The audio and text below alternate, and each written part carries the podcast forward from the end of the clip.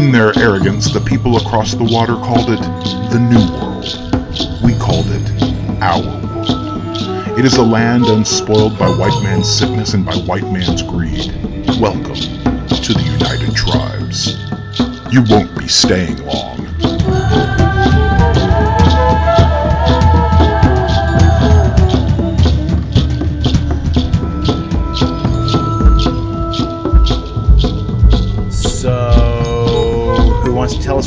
Us where we left off last time? I just remember my character was. I don't necessarily remember what any of the rest of you guys were doing, but uh, I do remember that I, uh, my character, after helping save uh, the coyote's uh, infant child, had been locked up by uh, the, the Iron Claws in their, I don't know, prison cell, dungeon, you know, bad place. Next to me was a was a nice gentleman who kind of got swept up in all this. That was Charlie. as I remember, there was some general craziness going on. Two guards came in, started wa- working Charlie over and beating him. Uh, and I uh, had had not been searched that well. Pulled a set of uh, picks out of my greasy long hair I and had those uh, were bobby pins. sure bobby pins. Uh, picked the lock on my cell door, came around, and then uh, tried to hurt one of the guards. Failed. Uh, and then I things got a little red. I don't remember exactly what happened. It kind of goes black for me after that. Paul, do you remember what Betty was up to at the end of the last episode? Um, they had uncovered some type of diabolical plan that the Iron Claws were involved in, correct? Do you remember the diabolical plan? It was something about blowing up something. No, it was not about blowing up something. It was about the water supply. Aaron, what happened last time? Help me out here. The information that Shadow Override shared with Betty and Joseph Rack was about the UT's plans to sterilize all of the non UT uh, inhabitants of the city. That's right. So, to avoid a second generation, which are the generation who are allowed to become citizens, being born. So it's and, and they were in league with the Reich powers uh, to develop this uh, process, and it was a two-part process. Uh, the first part's already been entered into the water supply, and uh, you're not exactly sure what the second part is. Gotcha. That's what I was going to say. And so Betty had made a second run at the penthouse and had recovered some uh, memory sticks as well as a large leather bound book that looked uh, rather old, you know, uh, like a historical artifact or something. And it had, you know, it was a leather bound and had a lot of graphic language designs of the uh, of the tribe. That's that's a very Fox News way of putting what happened, Aaron. I'm just going to put that up. Well, how would you describe it, Tim? I would I would say that my family's house got attacked twice in terrorist attacks, and stuff was stolen from it. Important documentation that could ruin our company and ruin the UT. Let's not forget And, the uh, cyber terrorists too, Tim. Cyber 'Cause, uh, terrorism. Yeah, my character detected that there were files that were taken and hacked while all of these attacks were going on, and Yeah. they uh, they were complete. We couldn't decrypt them. The only person that could was uh, uh, Patrick oh, what's his- Ironclaw. Yeah, Ironclaw. Yep, there was a there was a, uh, a t- attack on the lobby that killed civilians, and I went and grabbed a tomahawk and put it in the front door because I'm at war now. That's where we are. That's a good spin because you know obviously having a bunch of non-Native Americans become citizens of UT would ruin the place quite a lot. So I see where you're coming from. Um, I remember very little other than following Jeremiah around, waiting, uh, waiting to jump on some bad guys and pummel them. You had a badass trident, as I recall, didn't you? I have a staff of office, though I don't have a trident. Okay. Duke Eris and uh, I forget Excel's uh, non-Excel name. Carl Riley. Thank you, Carl Riley. We're in one of the uh, quiet rooms that the coyote or Jeremiah uses to you know do his his special little you know astral projection kinds of things. And while he was zoned out speaking to his elders, they did hear him say uh, a, a a word over and over that was partisan. Jeremiah doesn't remember saying it, and nobody seems to know what it means. And Jeremiah saw somebody when he was over there too. I remember he saw somebody like in the distance, and he asked about him, and he was told some told not to talk to him. That is correct. There was a dark shadow that he hadn't noticed in the lodge before. There was a dark shadow in the lo- in the lodge that uh, uh, Jeremiah hadn't noticed before. And when he asked if he could speak to this person, uh, who hadn't said anything the entire time uh, Jeremiah was there, the other elders said sure, and then he uh, broke his trance. So he never got the opportunity to chat with that individual. Oh, I I do remember one other thing. I, I sent the uh, wife and kid to the uh, the fallback location, the safe house. after Jeremiah came out of his trance was the explosion downstairs. Um, a a vehicle was run into the building as a as a car bomb uh, and caused immense damage to the uh, first floor.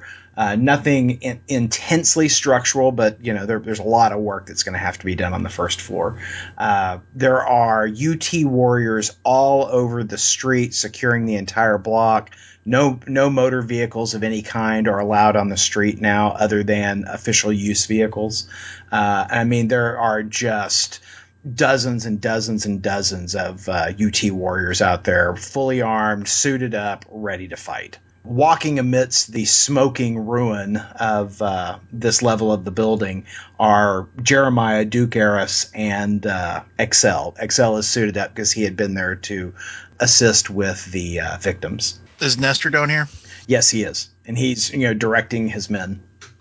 I catch his eye and I and I, and I, I walk over. You all right? I need I need a sit rep. We've secured the entire block. Uh, we've got checkpoints at every street. Um, the the uh, vehicle was unmanned. It was automated. Apparently, we didn't find a body inside. I find it really strange that we got cyber attacked and then all of a sudden an uh, in uh, a computerized vehicle just went to haywire. That's not a coincidence. It does it does seem uh, a little too much to to chalk up to coincidence, doesn't it? It does. Uh, I look over at Excel. Um, out of character, do we? Does everybody know that Carl is Excel? I don't No. think so. No. Okay. I say you know, and uh, the Duke knows now. Okay. Right. All right. I, I, I call a group huddle. All right, N- Nestor, you keep going. Uh, give me reports when you can. Yes, sir. All right. A word, gentlemen. Um, this this uh this this hacker guy, Excel. How do we find him? Well, we tried tracing him with magic, and he teleported away. Uh, we know file-wise he got those files that we can't read, that uh, only Mr. Ironclaw can. We've tried technology, we've tried magic. I said we we found him last time. He just got away too quickly. Duke, you have any thoughts? I don't know how, exactly how your technology works here as far as computers go, but is there anything we can do that we haven't thought of that route? I look over Excel. I'm thinking back to everything we had tried before. We I know we tried to do a counter hack back, and we did. We tried using magic to trace it back. And you were successful in doing that. You just didn't get there in time. You know, you had seen what looked like a, a portal or a, a teleport uh, closing up uh, as you arrived. Excel, would it be possible? Do we do we have a? Do you have a trusted confidant that could do the the cyber work while you're out in the field? So maybe you can get a quicker jump. I do. I was thinking just that. Maybe somebody that can keep uh, keep them distracted. Buy us another couple seconds.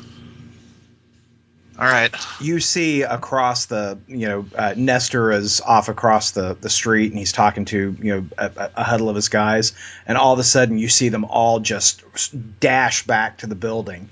And there's probably uh, like 15 of his guys come, come running behind him as he goes charging back to the building urgently. Uh, follow. I guess. Yeah. Yeah, after him. Um, Jeremiah, I assume that you're piped into building communication, earbud or something. That's fair. Okay. So uh, you hear that a prisoner has escaped. Two prisoners have escaped. You follow Nestor up and you, you get to the security level. And the gentleman who was involved in the attempted kidnapping of your son, you see, you get up there and find that he is gone, and the uh, the prisoner that was being held in the cell next to him is gone. You also find that two of the uh, security guards who were assigned to this area have been cut in half. And, you know, Nestor's leaning down and he's he's like, well, this is odd. And you notice it as well as as do, uh, Duke and uh, Excel. the uh, the wounds have been cauterized, but still cut in half. What kind of weapon does that? A lightsaber. Something sharp and hot, really hot. Do you know of anyone? Uh, have you heard of anyone here that you would use anything like that? Maybe a laser, perhaps. Maybe maybe some laser technology people are. Is that that's a thing, Aaron? Isn't? yeah, absolutely. Yeah, yeah. There's there's probably some. Uh, there's probably a couple terrorist cells that that got their hands on laser technology. Were there security? Were there security cameras active down here that saw anything? Yes. Uh, well, there are security cameras active. Um, Nestor stands up and he's, yeah, yeah, we've got uh, security cameras. I, I didn't think that this guy was that well connected. I, yeah, I interviewed this guy. He, he's looking over at you, uh, Jeremiah. He says, uh, he says, I interviewed this guy. He didn't know a damn thing. Why would somebody go to this kind of trouble to get him? Maybe because of who he was. I don't Let's know. take a look at this video and see who did it. What if it was the other guy they wanted instead of? Mm, But, and you know, uh, Nestor nods. Well, I certainly that's certainly a possibility. Um, we, he was here for for a minor infraction, stole some food from the kitchen, but maybe he was maybe he was more involved. So uh, that you you guys pull up the video and you see two of your the security men, the two that are are dead in the uh, here in the the uh, uh, security section, and they come in and open up the cell where the African uh, inmate was, and just beat the living tar out of him, just go wailing on him with clubs for apparently no good reason. Is this standard security protocol? Nestor, what's going? What, yeah, Nestor, that that doesn't look necessarily. Seems unjust. Do we have like some audio or something? Uh, no, it just it's, Okay. it's just video. Well, I don't know what he could have said to get that kind of treatment. Nestor's just I, I I imagine the men were maybe taking out some some aggression on and frustration from the events of the day, but I, I can't imagine that we've got men on the team who would do this. It you you see that the inmate Joseph, who was in the in the other cell, you see him picking the lock, opens the lock, steps out, and engages those men. They're fighting. Uh, and as you you, you see he's he's standing there and it seems to say something and all of a sudden the video just flashes i mean just brilliant white and that's where the video ends Huh. So it appears the man in the other cell did not hold too well with what was happening. And you know for a while there the, the guards were, were getting over on uh, joseph. So you know it looked like they were about to you know hand him his ass as well. But then the, the video goes white and now you're left with two dead bodies and two missing prisoners. All right, well, keep an eye out for him, and uh, let's let's continue with the plan. Uh, Excel, I'm gonna need I'm gonna need your uh, your uh, your recommendation on that on that other thing, and uh, we'll we'll get working on that. Yes, sir. Give me a couple minutes to get it set up. And uh, Aaron, I rush out of the room, and while I'm getting things set up and uh, trying to get the the computer programs all set up, ready for the magic again, I uh, I call my fiance and just like, hey, hon, just wanted to let you know I didn't get blown up. She's I, it's all over the news that something terrible's happened there. Yeah, I I am still at work. Don't worry, we are safe. We are locked down right now, and I can't really. I don't. You know, I only have a couple minutes to uh, to talk while I'm getting some things ready. But I was nowhere near where the uh, the truck hit the building, so or the explosion. I just Are- wanted to make sure that you weren't worried. Are you coming home soon? I will be home as soon as I can, dear. Like I said, the building is locked down right now, though. It'll. The, Warriors are all over town. I mean, they're, they're just on. They're on every corner. Yeah, Are- we've is, been. are, is anyone safe? Well, the terrorists have only hit here so far. Jeez, this is crazy. This is crazy. Who would do something like this? I don't know. I can't even imagine. And I said- and the whole time I'm talking, she's hearing probably wind because I'm moving at you know super speed, doing things. Where are you? Why is it so windy? Oh, this there's just a hole in the building. Okay, we're gonna cut to uh, Betty. Okay. Um, you're back on the the the party boat with uh, with Joe, and you have all the stuff that you have recovered. So, um, I'm thinking there's the book, and I want to look at the book, but I think we should contact Shadow Override with what we found. I don't disagree. I don't disagree. I'll I'll, I'll contact him right now. Okay. And while he does that, I'll investigate this book that caught my eye. The book is very old. Um, it is it, well cared for, well preserved, but you're seeing entries in it. Some of the entries are in English, and then others are in the graphic language of the tribe. But you know, if you're reading it right, I mean, this is this these are entries from you know 500 years ago or longer. Now, is it an ancient language, or is that a language that people can still understand?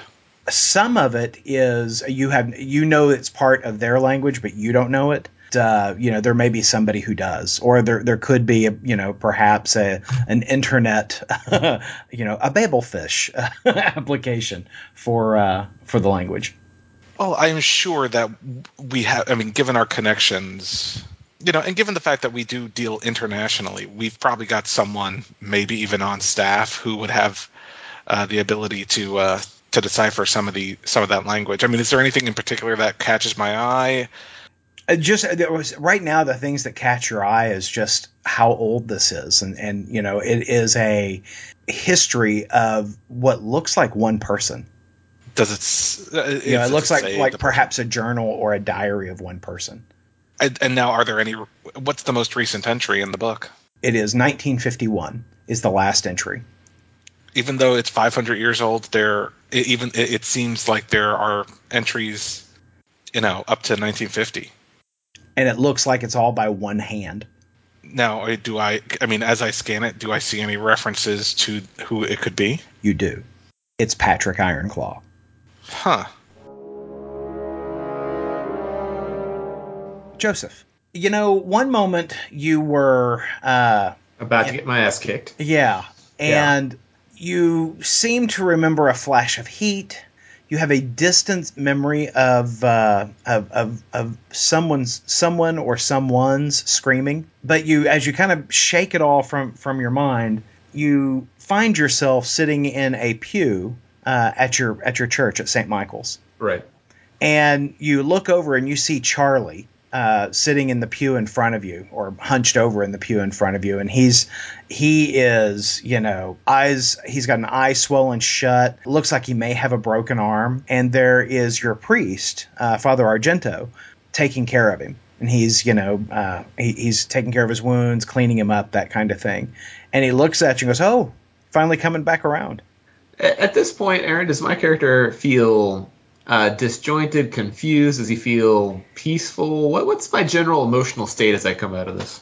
you know you you have that feeling like you do after uh, an adrenaline rush you feel a little exhausted and you know like coming down off that high you notice that you know you had had taken quite a number of shots before you kind of lost yourself um, you don't you're not hurting you're not sore everything feels fine other than just your general state of awareness Well, I'll I'll look over to Charlie and, and kind of get up and kind of pat him on the shoulder and, and ask him if he's doing okay. he, he says I, i'm fine I, I just i don't know how i got here I'll, I'll, I'll look at the father and be like, well, I, I don't remember exactly what happened, but we must have uh, must have managed to get out of there somehow. He says don't look at me you boys were here when i walked in Well, I don't know. That's, I guess it's a miracle, isn't it, Charlie? I'll just say I believe in angels. Well, uh, I'm sure I couldn't have got out got out without you, but I think uh, considering everything that's happened tonight, I should probably uh, make myself scarce, and you might want to as well. He, he nods. Yeah. I'll, do you have someplace to go? I, I, I'm going to try to figure out a way to get out of uh, uh, Sepoya and uh, maybe head back across the Atlantic to uh, I don't know, maybe Africa. He nods. Well, be careful and thanks for your help tonight. Uh, you too. God, God bless, Charlie. Father, it's always a pleasure to see you. Good luck, son. Uh, and I was, I'll look at him and say, do you, you know, could you take my confession perhaps before I uh, go? Yes, absolutely. He gestures over to the uh, confessionals. Step into a very traditional style confessional with the uh, screen, uh, the, the booth and the screen between you and the priest. Uh, I'll I'll sit down and wait for the little you know window thing to slide open. It does. I'll say you know uh, bless me Father for I have sinned. It has been three weeks since my last confession. Continue, my son. Uh, in that time, I, I've committed sins of violence and, and hate, and have been inadvertently swept up in uh, designs that could have hurt a, a young child, which, as we all know, is one of God's most precious gifts to us. I have also committed the sin of uh, lust a few times outside the holy matrimony, uh, and I've taken the Lord's name in vain a few times. Is it your plan not to commit these sins anymore? Well, certainly uh, never to to harm a, a infant. No, I, I certainly have no plans to ever do that again. I can only do my best to avoid any further uh, violence against my uh, fellow man. These are laudable goals. I, I, I overheard you uh, planning to run. Yes, Father. In your flight, you may be challenged with the need to hurt others. Yes, Father. I imagine I, I, I will be. How do you think you'll deal with these?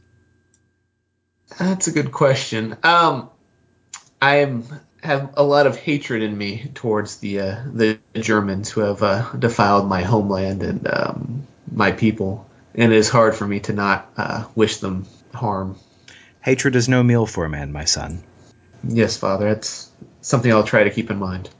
Feed on spirit and grace. Say your prayers. Father, doesn't you know the Lord say that there should be justice in this uh, against those who commit evil? The Lord's justice. And, and who mets out the Lord's justice? The Lord. Does he do that himself, or is it something that only happens after someone dies, or does he have instruments here as well that that do things in this plane? The Lord acts through his through his people, through his church, through his agents in the world. All right. Um, well, well, thank you, Father. He says a few uh, you know, prayers over you, and Yeah. uh, uh, you cut out. All right. Uh, Charlie sees you as you're as you're leaving, and he's like, "Hey, man, you might want to hit the, the bathroom and clean up before you go." Oh, uh, I'll like gesture to my face, be like, "Oh, do I have something?" He's he just kind of you know makes a motion like you got some stuff on you. Okay, I'll uh, I'll, I'll hustle into the bathroom and get cleaned up. I, I imagine maybe I have some dirt or you know. Well, you actually look rather a fright when you see Oh. yourself in the mirror. Okay. and you, you're like, wow, you know, because you don't hurt, but you've got blood on the side of your face, down your neck, and, and on your clothes. And you know, keep in mind you're wearing the, the jumpsuit of a uh, incarcerated person there at Ironclaw Towers.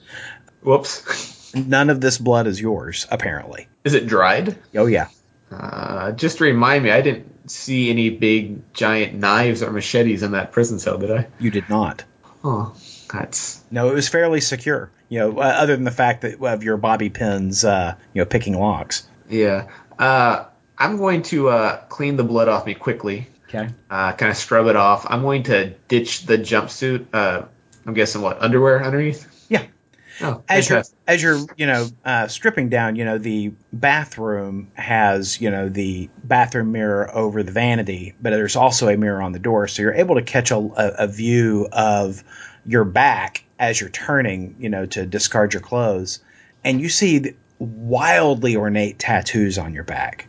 And you remember uh, you know as you were stripping down uh, you know earlier in the evening someone had commented on your tattoos and you're like what the hell are they talking about Right. It was one of the guards. Yeah. I, I recall. Yes. and i mean Uh, wildly detailed uh, wings on your back It, it, it's just and it's strictly you know uh, uh, wings. There's no words, symbols. there are like some that. symbols and What do they look like? uh, they are they you know you, you you've had enough of your your catechism class stu- studying old and new testament that you recognize some of these symbols to be aramaic in origin you don't know what they mean but they they are certainly aramaic Okay, I'm gonna you know in my boxer briefs, uh, I guess. Uh, you know what?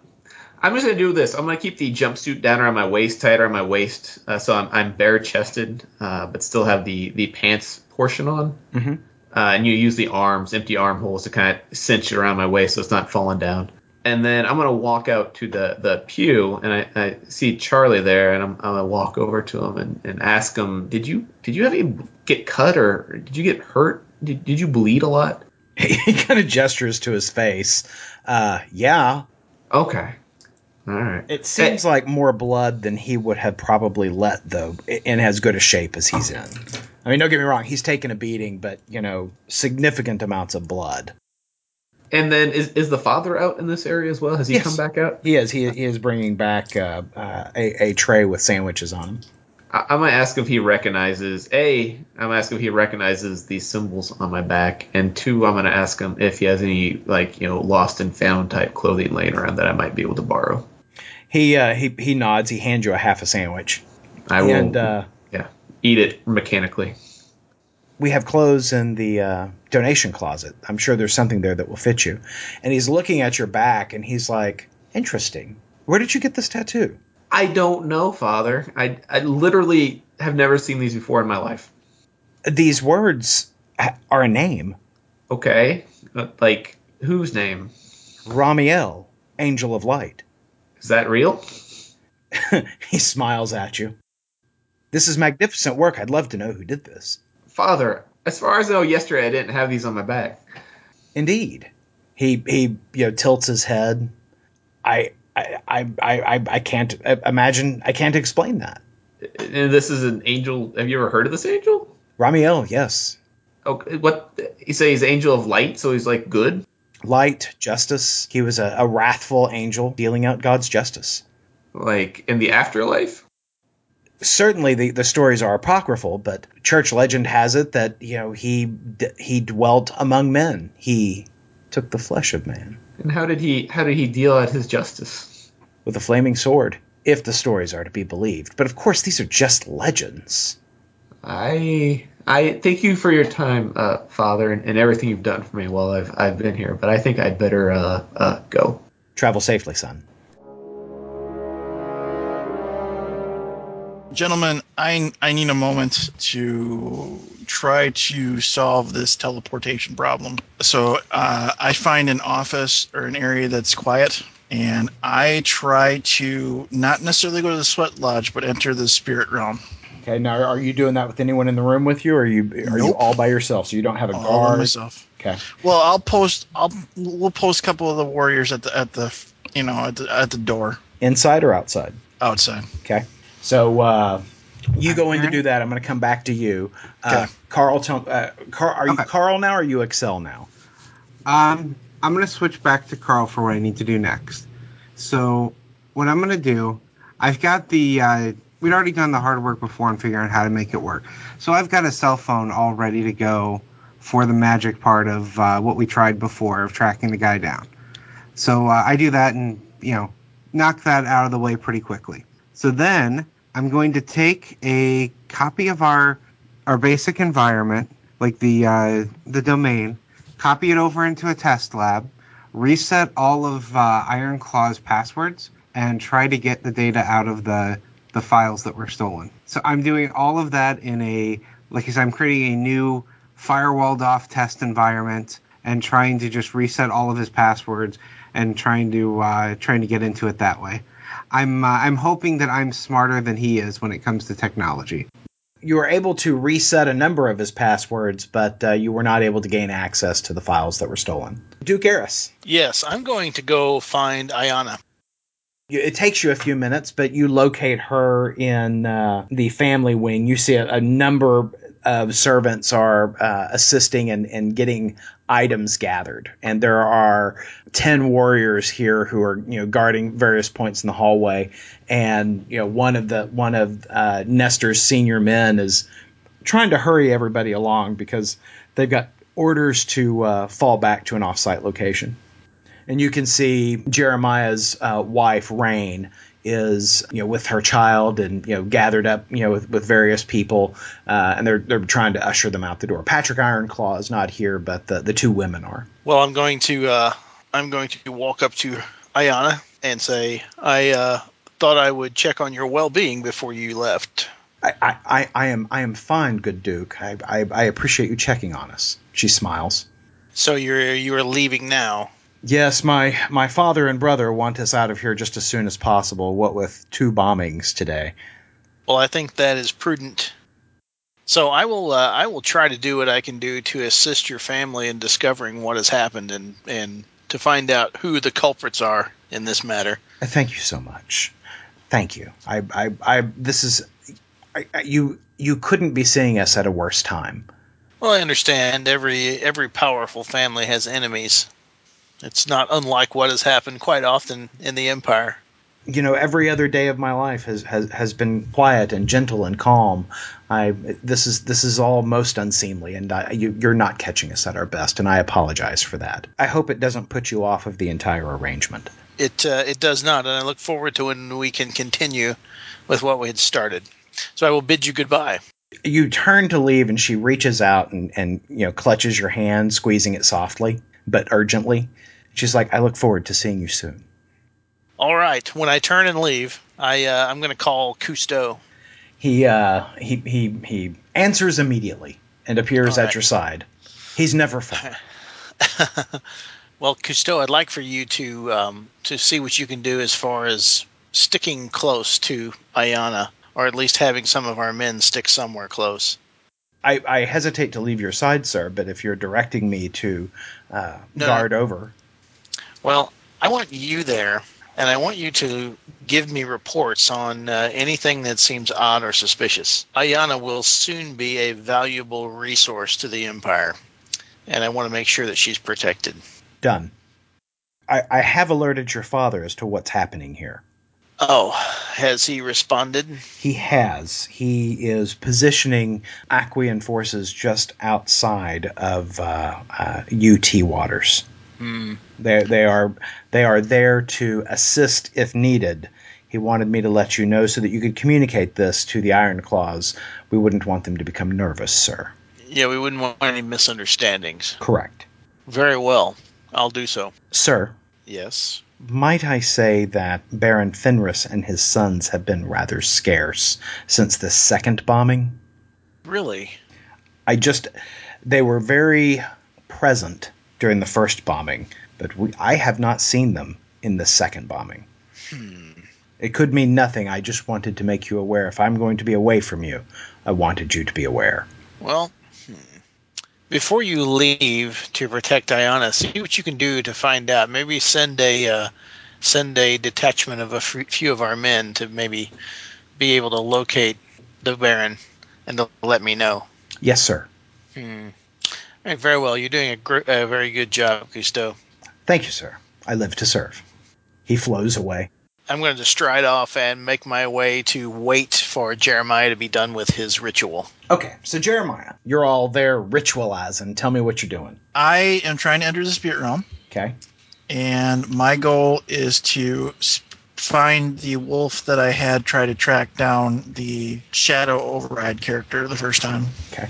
You enter the spirit realm, and it's there's something is weird, something is off, and you know it immediately as you cross the veil. It takes you a second, but you're like, you know, there there has been a stranger in your midst. There has been a foreigner walking this path.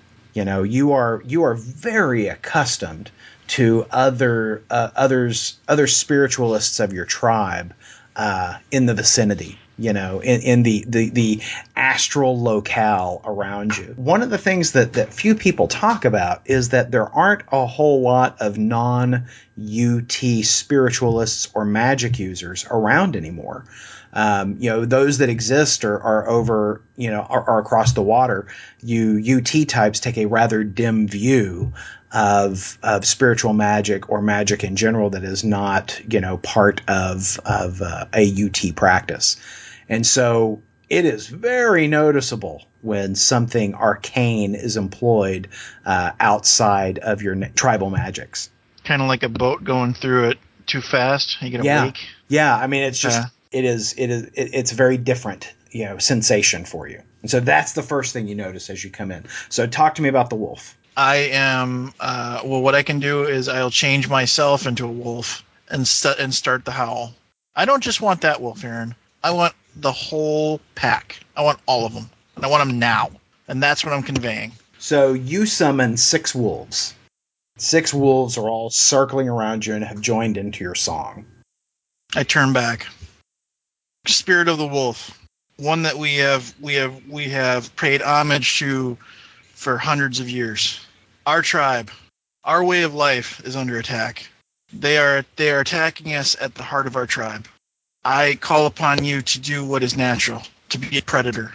Anybody, anybody that is not of our tribe that is trying to get in and use the astral plane to get into Sipawea, I want dead. I want you to attack as a pack. I want you to let me know, and I'll be here to help you, brothers. But this cannot stand. They're they're threatening our way of life right now. They have declared war on us, and they're cowards.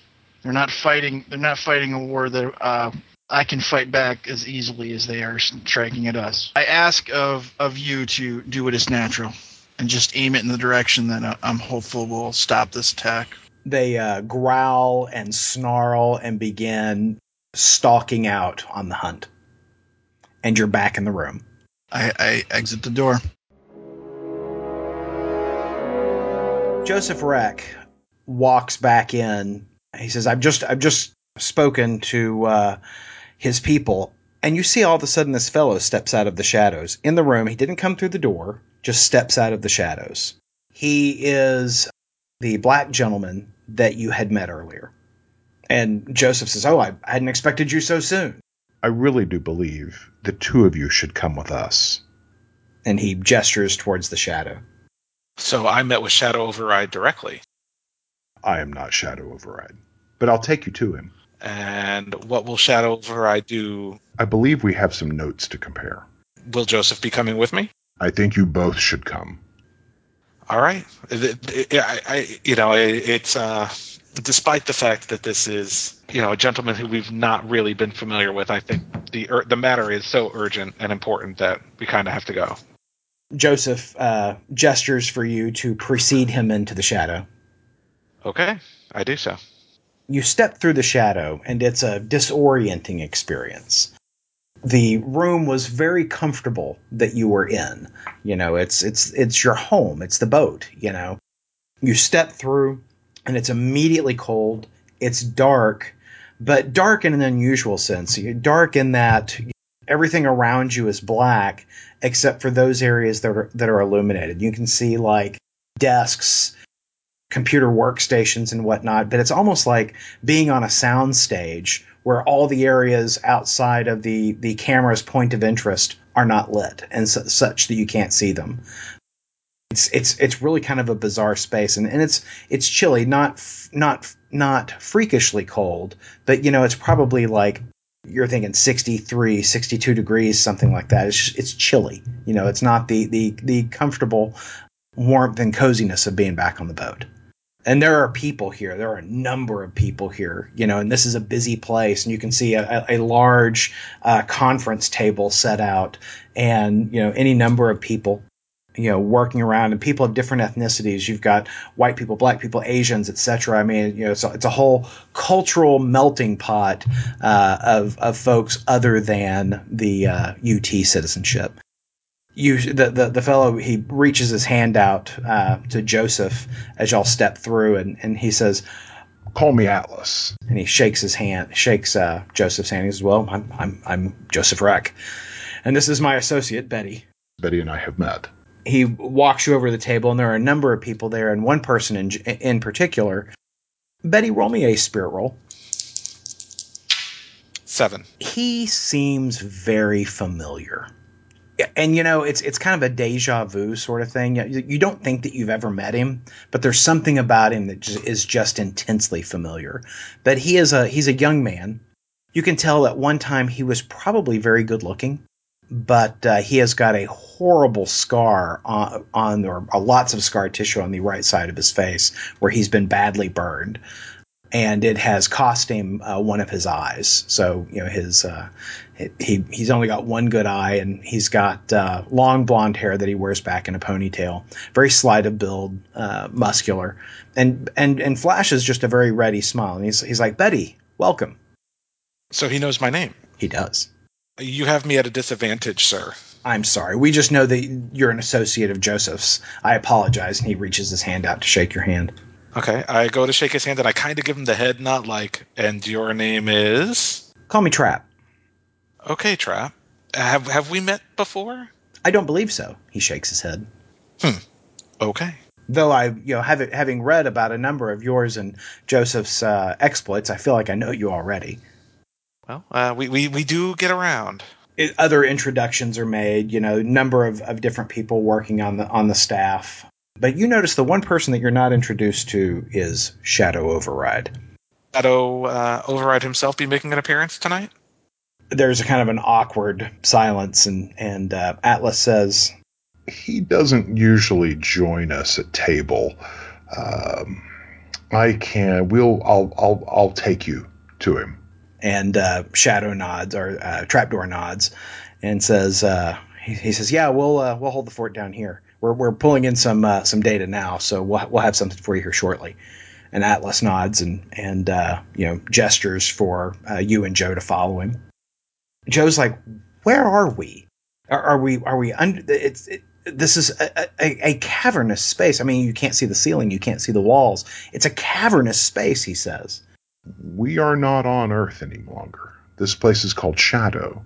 Uh, it is a place that Trapdoor or Trap has access to, and we have used it to base our operations to subvert the United Tribes. How how long has have you been doing this? We've been doing this for five years. And how many are you? That would be telling. you you have been walking away from the lit areas and so you're really just walking in the dark. And when i say you're walking in the dark it just means that there's no point of interest illuminated. But you can see you can readily see atlas walking in front of you. You know he is well lit. You're you are well lit. Joe is well lit but there's just nothing around you. And as you uh, as you as you walk for a few moments you can see another very well lit area as you're approaching and you can see giant computer screens, you know, all you know, almost in a a, uh 360 degree, uh, you know, panoramic view uh, as you walk in, and they're gigantic, and all this data flowing, and you see a gentleman sitting in a wheelchair, and he, he is just withered away. And as you you at first glance you think, oh, it must be you know a disease or something, um, but no, you can tell that he has been beaten and broken. You can see where he has been burned. He is uh, just hopelessly been mangled. I would like to introduce you to Shadow Override. And the, the, the gentleman who you can tell he has no use of his legs, looks like very feeble use of, of his arms. He has an assistant uh, standing off to, to his side, working at one of the computer stations. And he says, Call me Lester. So you have, you know, ditched your uh, prison clothes. You are stomping around town. Tell me what kind of clothes you were able to pull together. Uh, I see myself as pulling together a uh, pair of denim uh, blue jeans that have been washed, but are, are very worn with, uh, you know, frayed, you know, patches, you know, some holes in them, and then uh, just a plain kind of uh, gray, heather gray shirt, again, well worn, but clean, and then a kind of olive drab jacket. I am headed, so I'm going to, I think, perhaps make a uh, smarts roll or perhaps survival roll Okay. to see if anything presents itself to me as a way that I think I can get uh, off, To get out, of town. off land. Yeah, exactly. Or streetwise, perhaps. Uh, what's your streetwise skill? D6. I'm going to say your difficulty here is five, Okay. And the uh, the the more successes, the uh, better your idea. Sure. Uh, I rolled a three and a one, so I'm going to Benny that and roll again. He's going to Benny that up. That's two bennies tonight. Son. I rolled a five. You know, you're aware of you know all the traffic that's in town. You've got all the visiting ambassadors and you know government uh, representatives here for the wedding, right? You know, you've got uh, the Baron Zeppelins in town, any number of boats and planes. But you just in walking the couple of blocks you've already walked, you've seen that the city is practically under martial law. There are warriors everywhere. You would not be surprised to find that all transportation out of the city and even into the city has been locked down. So not much of an idea then. Well, you know, you, you know that probably the only thing that's going to get out might be a perhaps an Aquian vessel or perhaps a Sipoayan vessel. You know, if, if perhaps a Sipoayan vehicle was leaving out, or there could be a possibility of a, a, a citizen's uh, uh, vehicle moving in deeper into the country. Now, remember, you know, non-citizens aren't allowed outside of the city. Right. Probably the Sipoayans can leave the city right now. H- how do I feel about sneaking onto the Baron's Zeppelin? Because I'm not I'm not gonna pass as Aquan, not Right. gonna pass as uh, Native American, Right. could possibly pass as German, Possibly. Possibly. And it's it's something that you've done before. well, and it's it's a language I speak fluently. That's so right. And you know, you know, you have you have uh, donned the uh, you know uniform of office before to uh, to work on other projects. So you know, it's not something that's necessarily outside of your wheelhouse. so describe the Zeppelin landing zone. Uh, there are docking towers out towards the water where the zeppelin is docked. And when they're on board, where do the, the Zeppelin crew members, the people who are aboard, where, where do they usually go to have fun? On board, No, like if they, you know, you've docked at a city, you get Oh. a shore pass, you're going to go out Oh, yeah. and enjoy local color. you know, Nazis generally aren't going to spend time at the lower end clubs. They're going to go to some of the society clubs. You know, something that's a little bit more cosmopolitan. Lord. So, so yeah, they're going to be, you know, uh, downtown. I'm going to go, uh, uh, you know, downtown, being as inconspicuous as possible. Yeah, something that caters to foreigners. Yeah, and go looking for uh, some German uh, men on leave. Jeremiah comes walking out of his quiet room. I have the uh, the phone all ready for your magic, sir. Yeah, Did my, you find well, anything out? Uh, th- mine was more of a defensive measure, uh, Riley. Um, yes, yes, I think I can still do this. Uh, I, I head back in the office. Um, Duke, uh, a, a moment, sir. Of course, I wish to speak to you as well. Uh, let us head in here. We head into the office again. You can speak in front. Well, Carl, why don't you give us a moment, would you? No problem. Okay. I, I, I don't want you to learn anything that somebody's gonna get mad that you learned. Okay, buddy. Buddy. Completely understand. Okay. Once he leaves, I'll turn to the Duke. Uh, why don't you go first? You're the guest. I wanted to make it known to you that there are currently Aquian warships on your territorial waters border.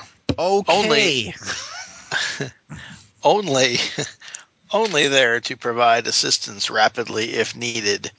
My father Uh, thought it would be wise to do so. Well, that is an an appreciative gesture. Let me let me inform let me inform people that need to be informed. Yes, so we don't have any misunderstandings. Yeah, I get on the security horn because I'm patched in. Um, uh, uh, yeah, N- uh, Nestor, I need to speak with you now. It uh, takes him a second, but he, he you know clicks in. Uh, do you want me there, or you want to talk to over the phone? What do you want? Uh, is this line secure? It is. Um, Duke Aris has just informed me that the Aquians have graciously uh, extended some help. There are Aquian warships sitting just outside of the UT uh, waters and are willing to assist. Have you told Father about this? No, I am in the middle of summoning stuff, Nestor. I, I can you take that burden? On it. He Thank you. Disconnects. Thank you, brother.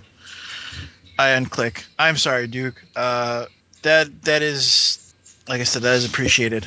Um, I I myself must must apologize to you. Um, you deserve more respect than me telling you to wait in front of a door while I go and do stuff. That was short-sighted of me, but I, I hope you understand given the circumstances. No offense taken. We have sorcerers in the Aquian Empire. I understand you need privacy to conduct your investigations. So, in the spirit of cooperation, um, given given your your uh, your empire already helping, um, we are going to try to find this this hacker that's that's doing this. What what what do you think that you can you can do in order to help? We have a we're gonna have a, a, a person of extreme speed on the ground to get this person once I've tracked them, if I'm if I'm able to. Well, I'll lend whatever aid I can. One thing that I can tell you is that my man Cousteau has informed me that the Baron is conspicuously has been conspicuously a- absent since the last bombing. I thought I would pass that along to you and let you know that I have sent a detachment of my security forces to try to locate him. Please do so with kid gloves, Duke. Um, of course. we, we are the way I would like that informed is that we are both concerned for his security given the situation. Of We course, not- I understand. We, we've had this conversation about the, about this guy, um, and quite frank, and I'll be frank in this room, I don't like him, and I don't, I don't, I don't trust them very much. But we are at a situation now where if we can come to an agreement between the three of us, there there may be a chance for peace in our generation. So I, I share your sentiment, and I understand your uh, your proclivities towards finding peace. Uh, as far as what I can do to assist you, I only have a small number of men here with me. Although I would prefer to uh, to follow along and and be with you whenever whenever you discover what you discover. At that point, I may be able to help with whatever the situation might be. I am I am comforted by that idea, and that was honestly the only idea I, had. I just did, did not want to make assumptions because we are not we're not exactly people that spend time together. So I don't necessarily know what you what you could or couldn't do. I just didn't want to make an assumption on that. Well, in particular, in, I am quite a skilled warrior. As I have heard, I, I I have heard that. So why don't uh, why don't you stick by my side? I'm sure we'll get in trouble before it's too too long. That sounds like an excellent plan. All right. I open the door. Carl. Yes, sir. All right, you got the you got the uh, IT guy. Yep, got someone ready to go. Just waiting for you to do the do the magic thing on that phone. All right, all right. You go tell Excel that we want him on the ground. Uh, what, what what's your what's your name, son? Oh, I'm I'm Todd, sir. All right, Todd. Um, He's he's also a uh, a, a non UT citizen. T- Todd. Uh, I, I don't I don't want to put pressure on you, but this is the most important thing you've ever done in your life. so just take a deep breath, relax, and don't suck today. He, all right? he looks like he, he's wilting a little bit. no, no, if it, no. If Carl trusts you, I trust you. I'm just. It's a pep talk. It's, it's fine. yes, sir. Carl, you you uh you let Excel know we're on it. Yes, sir. Y- yes, sir. Um, make sure he's on the street, moving around town, waiting for the call. Oh, uh, do we have communicators with with uh, Excel? Uh, you can you can quickly equip him with uh, some of the security. Uh, I I reach into one of the warrior's ears and take out one of his earbuds. that's and not I hand- sanitary. I don't care. I hand it to Carl. I I'll pat get it him on the back. It's okay, bud. All right. So we're gonna try the hack again. Okay. So explain explain what we're doing. All right. So you're gonna need Carl to explain all the all the techno babble, but the basic thing is to we know they got their hands on something that they can't crack. So Todd is going to create a dummy file that is basically like the the the uh, how did he put it before the honeypot Right. a variation of the same thing because they can't possibly think we're stupid enough to do that again in the same day. That's the plan. And once he hacks it, I'm going to hopefully have another spirit animal, not a wolf because they're all busy, but I think a hawk would be just fine in this case, and trace track them down again. Okay. So this is contingent on uh, Shadow Override or whatever hacker uh, hacking back into your system. Is that correct? Wayne, does that sound right? Because I think it does. Yeah. Yeah, because see, we, we lost the channel last time. I don't think we have enough on him to like track him without him being monkeying around. So yeah, Aaron, it, it does. So if he doesn't bite, we're we're out. But then we have Todd and a hawk sitting at a computer and whatever, and we'll we'll work on it. I'm going to, uh, you know, real quick before I hit the streets, I'm going to put out a, just using like anonymous logons, put out a uh, message to the the underside of the internet where uh, where the hackers hang out, whatever this world's equivalent of 4chan is, Okay.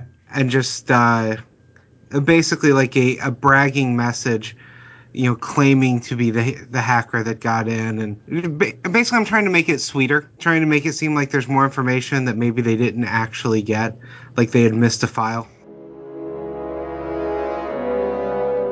Uh, Is anyone familiar with with how that could even be possible?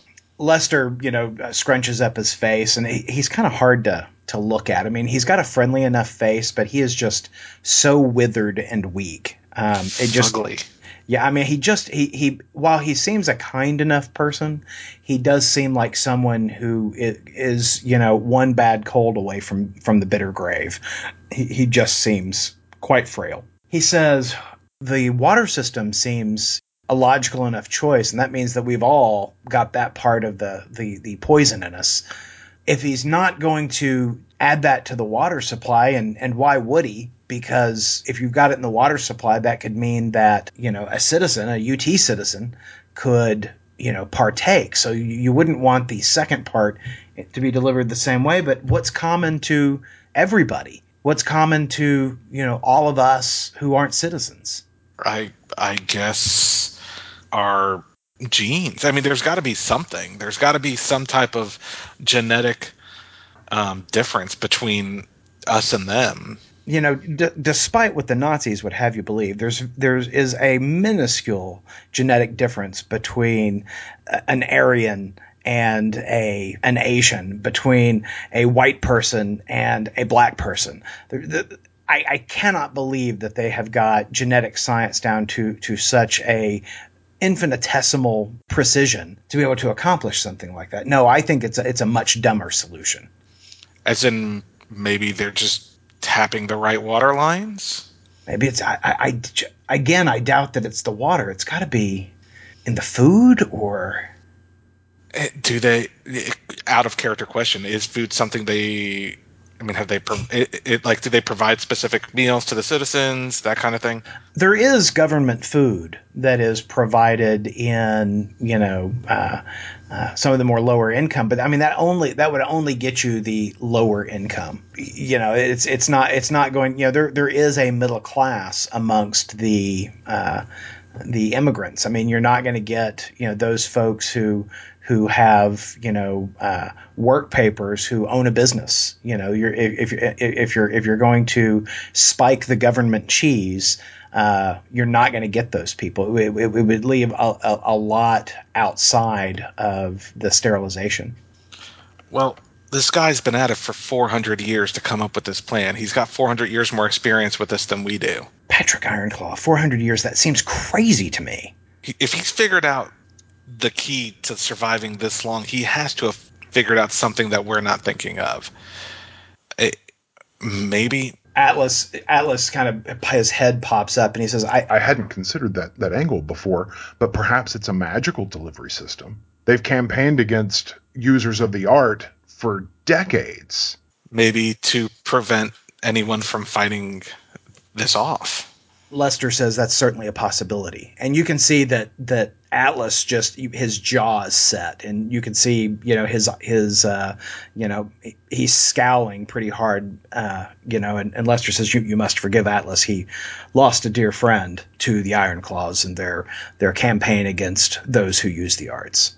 Quick question: Do I get a vibe off of Atlas or Lester that I did off of uh, Trap? No, Do you have anybody here who has magical abilities that can look into this? Atlas j- almost growls the answer. Not anymore. Not anymore. They're all dead. You can't find a, a practitioner to travel to this side of the world any longer. The Iron Claws have no mercy for anyone using the arts in their hemisphere. They will hunt them down. I- Is anyone outside of the Ironclaw fa- Ironclaw family familiar with magic? Anyone outside of the family in here in the UT? Yeah. No. Well, I guess. Oh, you mean not- like like like another UT citizen? Yeah. Oh, okay. Um, well, yeah, there would there there would uh, yeah. Uh, Lester says yes, there are any number of uh, of UT practitioners, but they're all they're they're all partaking in the in the in the university I guess we got to kidnap somebody. and do what with them? Make them show us make, find out what's going on see if if there's anything that they can do to sense the magic, find the magic, that's that could potentially be causing this. I have to believe that not everyone is involved in this plan. I can't imagine that we could turn any UT practitioner to our cause. I cannot imagine that we could coerce any UT practitioner to our cause, Lester says. You his assistant says, We've got it. He's like on the screen, and you see a word materializes on the big uh, computer screen, and it, it says partisan. You know, he he looks around the room. Does that mean anything to anyone? We we pulled that from Ironclaw's files. Does it mean anything to me? It does, or you feel like it should, and then you remember that you, you you've got that deja vu feeling, but you also remember that you've seen that word recently, I saw it in the office. and you saw it in the book. Yeah. And uh, do I have the book with me? You do. All right. I, I, I've seen that. I've seen that word. I've seen it right here in this book. So you flip. Now keep in mind, you you were just look. You were flipping. You weren't reading, right? You weren't reading Yeah. for content. You were just flipping. As you flip through, What do these symbols mean?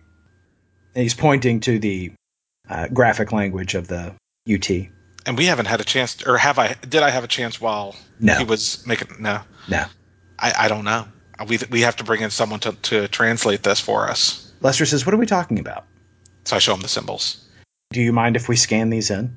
Uh, not at all. He puts his assistant on it. There's only so much technology we have on a boat.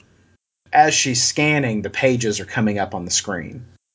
There is the partisan reference, you know, as as moments go by, talks about uh, a device that Patrick Ironclaw obtained, and he's like, he's like, this doesn't make any sense. He's some of these entries are from 500 years ago, but it's like he's writing from now, you know, and you, you've got these this the, this conflicting subject verb tense where he talks about he, he's writing from 500 years in the past but talking about events that haven't occurred and talking about a history that you don't share it is it is very confusing. It's almost like someone's just wild fanciful writings. Can you verify the age of the ink, the age of the document? I, absolutely. So they, they do some some quick scans and they're like these pages are over 500 years old. But they're written with and they, they start you know doing some analysis on the ink. It's written with ink that didn't exist then. It's written with modern devices. As in he wrote it recently on old documents, or as in he wrote it 500 years ago with modern technology? he wrote it 500 years ago with modern technology So Betty's not a scientist in this reality. no So I don't know that she'd come to the conclusion of time travel. But yeah, I, I think she's going to throw it out there. Okay, well, it's just as outlandish as him being 450 years old. sure D- uh, d- does he have time travel? Do, do does is that even possible? Lester, you know, scoffs. I mean, he just kind of, you know, if he had the ability to, uh, you know, work up enough breath to, uh, you know, do a spit take, um, he might do that. He says, time travel is scientifically impossible. The amount of energy that would be required to to travel from the present to the past is insane. That's that's just not possible. And being 450 years old is? you, there are biblical accounts of individuals who have lived unrealistic numbers of years. We're talking about the UT, a mystical, uh, a, a, a, a, government that employs mysticism in its daily life and work. I'm far more inclined to believe of a magical solution here, and perhaps there is, maybe perhaps there is the magical ability to, to travel back in time. Maybe that's the answer. Maybe that's what's happened here. And you hear the assistant say, um, I'm not so sure about that, sir. And you see the, the computer up on the screen has uh, finished translating some of the uh, the UT language, and it references Partisan's time machine. That's what I said, Wheels. Just saying. There is a military arm of the UT that is superpowered, correct? Correct. We're ca- we're hitting the Avenger panic button. Okay. Sipaway is under attack. We we are under attack by terrorists. I I need what we can spare. Okay, so you have hit the panic button. Now, are you waiting for them to, to meet you there at the tower? Or That you gonna- seems reasonable. Okay, so you guys are there in the control center, and you got Todd over there working his thing, and you've got any number of, of, of different individuals. Uh, Duke, what are you doing while all this is going on? I'm just like I'm like hanging over Todd's shoulder, like very annoyingly breathing down the back of his neck, asking him questions.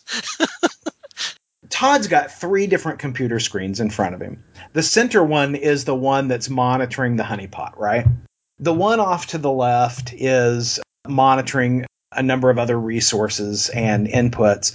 And the screen on the right is you see that uh, it is has has been calculating the the map of Sipawaya and is has dialed in to a specific location. You see that that animation happen on the screen, and Todd kind of glances over at it, looks at you, and goes back to work working on the center screen. Looks at who? Looks at me. Yeah, looks at looks at the Duke because you're All you're right. hovering over his shoulder. All right. Um, I'll, I'll be like, so what do those numbers mean in the corner? It's like, well, those are those are core. You know, he's pointing to the the screen on the the right. He says, well, those are our coordinates. I've I've been tracking an, an incursion or an inquiry that we had earlier in the evening, uh, and just trying to determine where it came from because it wasn't an IP that I recognized. And are you having any success? Yeah, it's dialed in. I, it's clearly an error. It's dialed into the harbor. I, I you know, I was just. It was a. It wasn't a. It didn't categorize as a security breach, so I just thought I'd check. But I uh, there there there were some uh, rather fast data packets uh, transferred. I can't find the logs for it, but uh, I just I think this may have just been a, an error. The harbor, you say? Yes, sir. He, he, he's, he's got it pinpointed, and he points to uh, the number indicating the uh, the harbor slot. Or Can uh, Jeremiah? Yes. Can can I go investigate this at the waterfront? That seems to be a bit in my wheelhouse, as you all are fond of saying. What what's at what's at the harbor? I'm sorry, I was on a call. Your your man Todd. It's Todd. Is that correct? Todd. Yes, yes, sir. Yes, yes. yes Man, to get Todd of water, he's sweating out of his ass. Todd seems to have localized some sort of suspicious activity, something I- about an IP address. I don't understand all I, this, but I'm not saying that he, he, he, he was panicked now, sir. I'm not saying that it was suspicious. I was just saying I didn't understand the inquiry. Um, it was a it was a very brief inquiry that came across earlier in the evening, and I was just checking something out. I'm not saying that this is anything over here. I mean, he Todd, Todd, Todd, you, he is about why- to piss himself. Todd, Todd, you see, Todd, take a deep breath. You've CYA'd, buddy. Yes, Okay, Yes, sir. Duke, uh, do you want me to come with? yes, please. All right. Uh, hold on a sec. Nestor, I, I, can you talk for a minute? Um, I have the uh, the the UT militia, uh, special forces inbound, but Duke Aris uh, and I have a lead. Can you coordinate with them? On it. Okay, I send them a message letting them know that Nestor is the one that will coordinate with them. I am uh, in the field, but I will be available. Let's go kick somebody's ass, Duke. Indeed. I, I, I I'll let Excel know. Uh, Excel, we, we have a lead at the docks. I'm not sure I want you to follow up on it. I, I'm kind of, I kind of think you're better off in the field, uh, waiting for this cyber hacker. All right. Which- if you need which- me, let me know. I'll be there. I, yeah, if it if it comes to that, I will definitely call you in, and I will uh, full faith that you'll get them. You'll get there. I mean, Tell me how you guys are approaching the harbor and who's coming with you. helicopter. Okay. Helicopter sounds cool. Who flies a fucking hell? I don't have to know how to fly a fucking helicopter. You got people for that. That's training someone who flies a helicopter on, on the roof right now. Stat.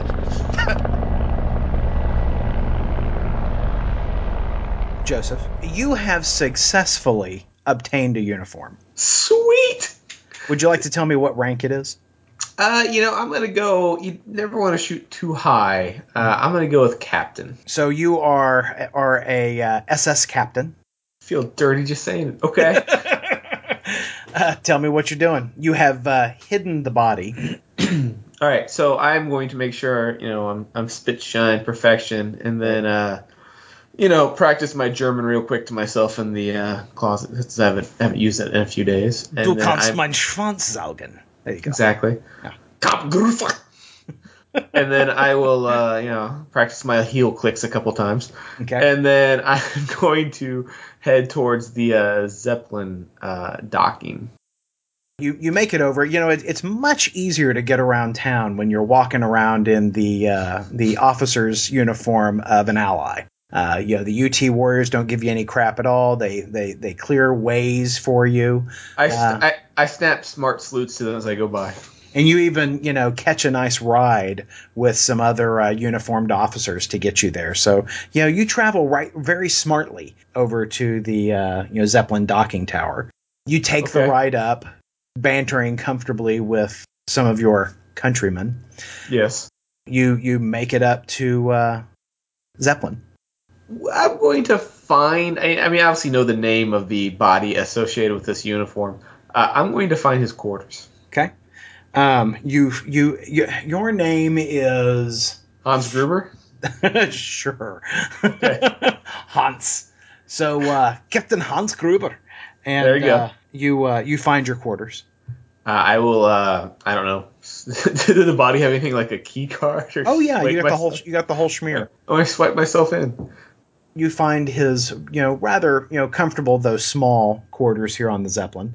Private quarters. Yes, they are. You know, you can see the picture of his uh, lovely Aryan bride and uh, his lovely Aryan children. Okay, so it's only a matter of time before someone realizes I'm not actually. so this is this is only going to last for so long. I'm going to go through his uh you know his PDA, his documents, his files, his binder, whatever he's got lying around, Okay. and see if I can't figure out a roughly when the Zeppelin is planning to leave to go back to Germany, and b some sort of uh, general layout of the ship. So as you are going through uh, his secure documents and you know unlocking his his files and whatnot, um, you find that Zeppelin is carrying a cargo for the UT, and it is a gas that they are carrying. A gas. A gas, yeah, it- an, an aerosol gas. And you find, you know, a number of directives on how it will be dispersed by the uh, the Nazis over the city. And you at first you're thinking, oh my God, they're the Nazis are betraying uh, the, The UT. Uh, It's a typical typical Nazi move. But then you find documents that reveal the whole plan to poison the non UT citizens into sterilization. And So, this is the second component of that uh, of, of that combination to enact the sterilization. So as I'm reading this, how are they not going to? Is there any indication how they're not going to hit all the regular UT citizens too? I mean, it's a gas they're dropping over the city. There, there's not a lot of detail on that, other Uh-huh. than it seems to be that there is a third component Okay. that is being given to the uh, UT citizenry. To avoid uh, the whatever the gas is Right. going to do. Right. Okay.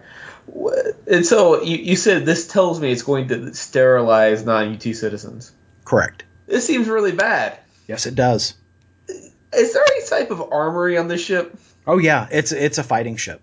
Where, uh, using my basic knowledge, can I figure out where I think there'd be a supply of explosives? Oh yeah. I'm gonna go there and see if I can't check some out. Jeremiah and Duke Eris, you guys are flying in on your helicopter. Yeah, and I've slipped out of my uh, regal uh, diplomatic uniform into something a little more tactical. And as you're approaching, you know, you guys are scoping in on the harbor slot that Todd referred you guys to. You find a boat there, a, a, a, a mid sized uh, pleasure cruiser. You immediately see, Jeremiah, that it is the boat registered to Joseph Rack. Go on the security com. Did we have a Joseph Rack at our party? Yes, sir, and you know the name. He is the uh, the UT does a lot of business with Joseph Rack. Uh, you know, he deals in gold-based and other technologies. In fact, Duke Eris is wearing some of his technology right now. Let's go talk to Mr. Rack. As you're flying in, you see that there is, you know, you guys are have got scopes on on the deck, and you see a figure moving around on the deck, and it's one of Baron Fenris's sons. Oh, really?